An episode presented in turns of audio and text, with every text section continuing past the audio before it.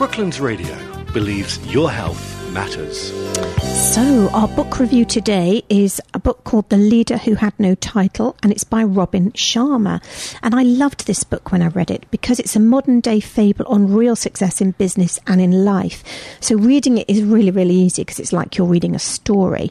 Um, Robin Sharma has worked as a leadership advisor for many of the Fortune 500 companies in the US, including some real biggies like IBM, FedEx, Nike, GE, which is General Electric's um, or General Electrical, and Microsoft. So I think any advice he's got on leadership is really worth reading about.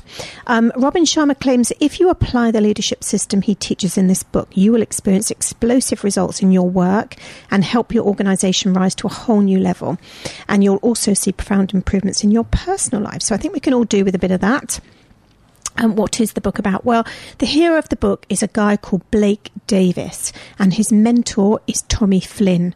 And Tommy takes Blake on a journey to meet four teachers, um, and they help transform the way he lives and works. Blake does start out at the beginning of the book very much a victim, and as Sharma states, victims recite problems and leaders present solutions. And the book starts with a great quote. Um, it, there's lots and lots of amazing quotes in this, but this one is by Ralph Charell, and he says that nobody succeeds beyond his or her wildest expectations unless he or she begins with some wild expectations, um, which I think is is really clever. And the book opens with "Each of us is born into genius. Sadly, most of us die amid mediocrity." And I think um, again, if you you think and you look around, that that's um, that could be quite true. So our hero Blake is a war veteran, and he's haunted by his experiences in Iraq, and he works in a bookshop. He hasn't got a very good attitude, and um, his job really hangs in a thread. I think the only reason he doesn't get um, fired is because they probably feel a bit sorry for him because of his background. And all of a sudden, along comes a, a very curious stranger, Tommy Flynn who took Blake on a journey which changes his life. First of all, he introduces him to 10 human regrets. Um, he follows this with, with um, 10 human successes, but he starts off with 10 human regrets. And I'll run through these very, very quickly.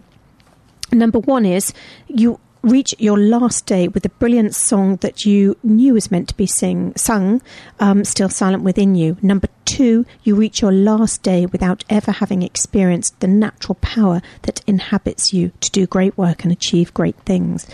Number three, you reach your last day realizing that you never inspired anyone else by the example that you set.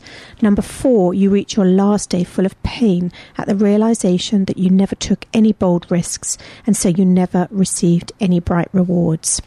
Number five, you reach your last day understanding that you missed the opportunity to catch a glimpse of mastery because you bought into the lie that you had to be resigned to mediocrity. Number six, you reach your last day and feel heartbroken that you never learned the skill of transforming adversity into victory and lead into gold. Number seven, you reach your last day regretting that you forgot that work is about being radically helpful to others rather than being helpful only to yourself. Number eight, you reach your last day with the awareness that you ended up living the life that society trained you to want versus leading the life that you truly wanted to have. excuse me, you reached your last day and awaken to the fact that you never realized your absolute best nor touched the special genius that you were built to become. And number 10, you reached your last day and discover you could have been a leader and left this world so much better than you found it, but you refused to accept that mission because you were just too scared and so you failed and wasted a life. So you can imagine if someone presents you with that, it's um um yeah, a bit um, of an eye opener. Blake then gets to meet four people Anna, Ty, Jackson, and Jet, and all four introduce Blake to a philosophy on how to lead without a title. And at the end of each lesson's chapter, you're left with a statement, five rules, and an instant action step and a leadership quote to remember. So, lots of really practical things that you can put into place um, fairly quickly. Um, this is one of the quotes, and, and, again, I love this. It's by Henry David Thoreau. And he says, If one advances confidently in the direction of his dreams and endeavours to live the life which he has imagined, he will meet with a success unexpected in common hours. I mean, how lovely is that? Um, so I want to leave you with the thought that by infusing leadership into everything you do and each thing you touch, you can live remarkably. You truly can realise your original genius. You really can be one of the great ones. You can reap all sorts of rewards if you embrace the philosophy in this book. So get that book because I promise it's not going to disappoint you. It's a lovely, easy read and, uh, and a great one to get. So that's our book review for today.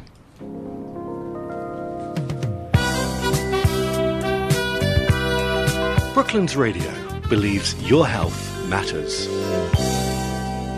If you've enjoyed this podcast, why not keep up to date with the sound of Surrey by listening live at brooklandsradio.co.uk or through our free mobile app.